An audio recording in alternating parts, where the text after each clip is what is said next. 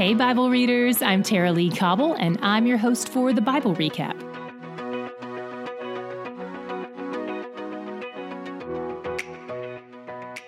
God is the only person who has spoken in Leviticus so far. And today we continue in the laws for sin offerings. Tomorrow we'll get a bit of a break from sacrificial instructions and we'll hear from some humans, but for now, all of these words are God's words. One of the things you may have noticed today was the distinction between when the Israelites committed a sin versus when they did something that made them unclean. Being unclean isn't a sin, so it doesn't require an offering. It just requires that they be purified. They don't have to bring a sacrifice, they just have to take a bath or spend some time away from others. We still do things like this today, quarantining people if they have something we might catch. We tell people to stay home from work if they're contagious. Again, this is not talking about sin, it's talking about uncleanness, and it's almost always related to something hygienic. Some of these hygiene regulations make sense and are especially helpful in a culture that predated modern science. For instance, not touching dead bodies, that's probably a good idea. Or not eating meat after a certain period of time has passed, because the fridge space available in the wilderness of Sinai was probably pretty limited. Not all the cleanliness laws are straightforward and scientifically logical like that, but some are. For instance, you may notice that sometimes the cleanliness laws relate to blood. While this may be hygienic, it's also probably more symbolic. Blood can be a confusing symbol in the Old Testament, especially. It symbolizes life and death. Obviously, when it symbolizes life, it's a good symbol. But when it's leaving the body, specifically the human body, it symbolizes death or the end of life. So it's a reminder of the fall. And that's the kind of thing that made a person unclean sometimes, being a reminder of the fall. God is in the process of recreating Eden, so the unclean things have to be distanced from that. Being unclean wasn't intended to be a permanent thing or a symbol of shame. Everyone was unclean at some point. And God takes uncleanness seriously. Another thing you may have noticed about blood is that since it was a symbol of life, it wasn't supposed to be eaten. It was only supposed to be offered back to God, the giver of life. Today, we also saw the phrase, that person shall be cut off from his people, four times. It was always in regard to someone who disrespects the sacrificial laws. Some people think this refers to isolating that person from the group, while other people think it indicates a premature death. Either way, God makes it clear that his sacrificial laws are to be honored. As we mentioned, sin is a different thing altogether than uncleanness. Sin does require a sacrifice. I love that God is also attentive to the needs of the poor when it comes to the sacrifices he requires of them. In many of the sacrifices, those who had more are required to give a domestic animal from the flock, one without blemish, the best of the best. But the poor among them don't have animals, much less perfect animals, so he said they can bring birds. And if they can't afford birds, they can bring flour.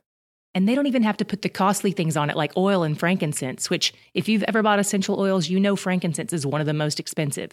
That stuff will break the bank. God meets his people where they are, poverty and all.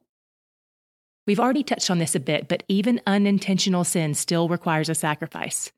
And today we also saw that sins of omission require the same sacrifice as sins of commission. Sins of omission are sins we commit by failing to do something we're supposed to do, like today's mention of failing to give a testimony in a case where justice needed to be carried out. By the way, that example is the opposite of snitches get stitches. A sin of commission is when you do something God has ordered you not to do.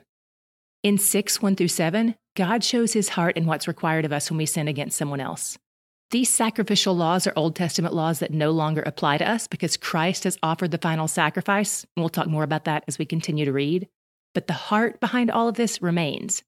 Sin against someone else required the Israelites not only to offer something to God, but also to the person they sinned against. Did you notice when the priest boiled a sin offering, they had to smash the pottery they used to boil it? On our trips to Israel, sometimes we take an hour or so to jump in with an excavation project.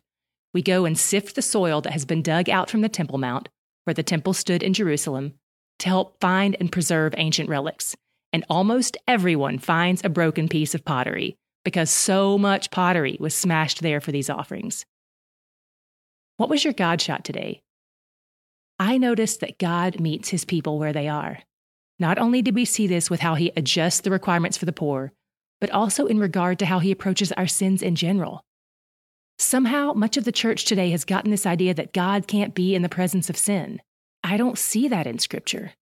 There's one verse in Habakkuk that seems to point to it, but it's taken out of context. In fact, what we see here is that God tells his people to come to his courts when they sin and to offer their sacrifices there, not far away. He tells them to come nearer when they sin. From the beginning of humanity, with Adam and Eve, we've been running from God when we sin. We run and hide. But he says, draw near. Remember when we read the first few chapters of Job, where the sons of God, the fallen angels, including Satan the accuser, came to speak to God in what appears to be his throne room? God isn't afraid of sin. Everything that isn't God is less than perfect, so he's used to it. He isn't corrupted by the presence of sin. If he were, he'd have to stay quarantined himself away from all of us forever. Instead, what we see is that our God built his home in the midst of sin intentionally. He could have said, You guys are really screwing this up. I'm going to go hole up on an island in the Bahamas until you figure this thing out. See you in a few thousand years. No, he entered in because he knows sinners can't fix themselves. Rid yourself of the unbiblical idea that God runs from your sin. He doesn't. He tells us to run from sin because we can be corrupted by it, but he can't. He's not afraid of you. He's not afraid of your sin. He made a way. He paid for it because he wants to be near you. And he's where the joy is. Can I talk to you about the Bible? I know I do that every day, but I'd love to come speak at your church, college, or conference next year and meet you in person. If you're interested, visit thebiblerecap.com and click on the TLC link at the top. That will take you to my website where you can find out more about speaking events, and if you're interested, you can fill out the speaker request form. We've also put a direct link in the show notes. Today's podcast is brought to you by Way FM.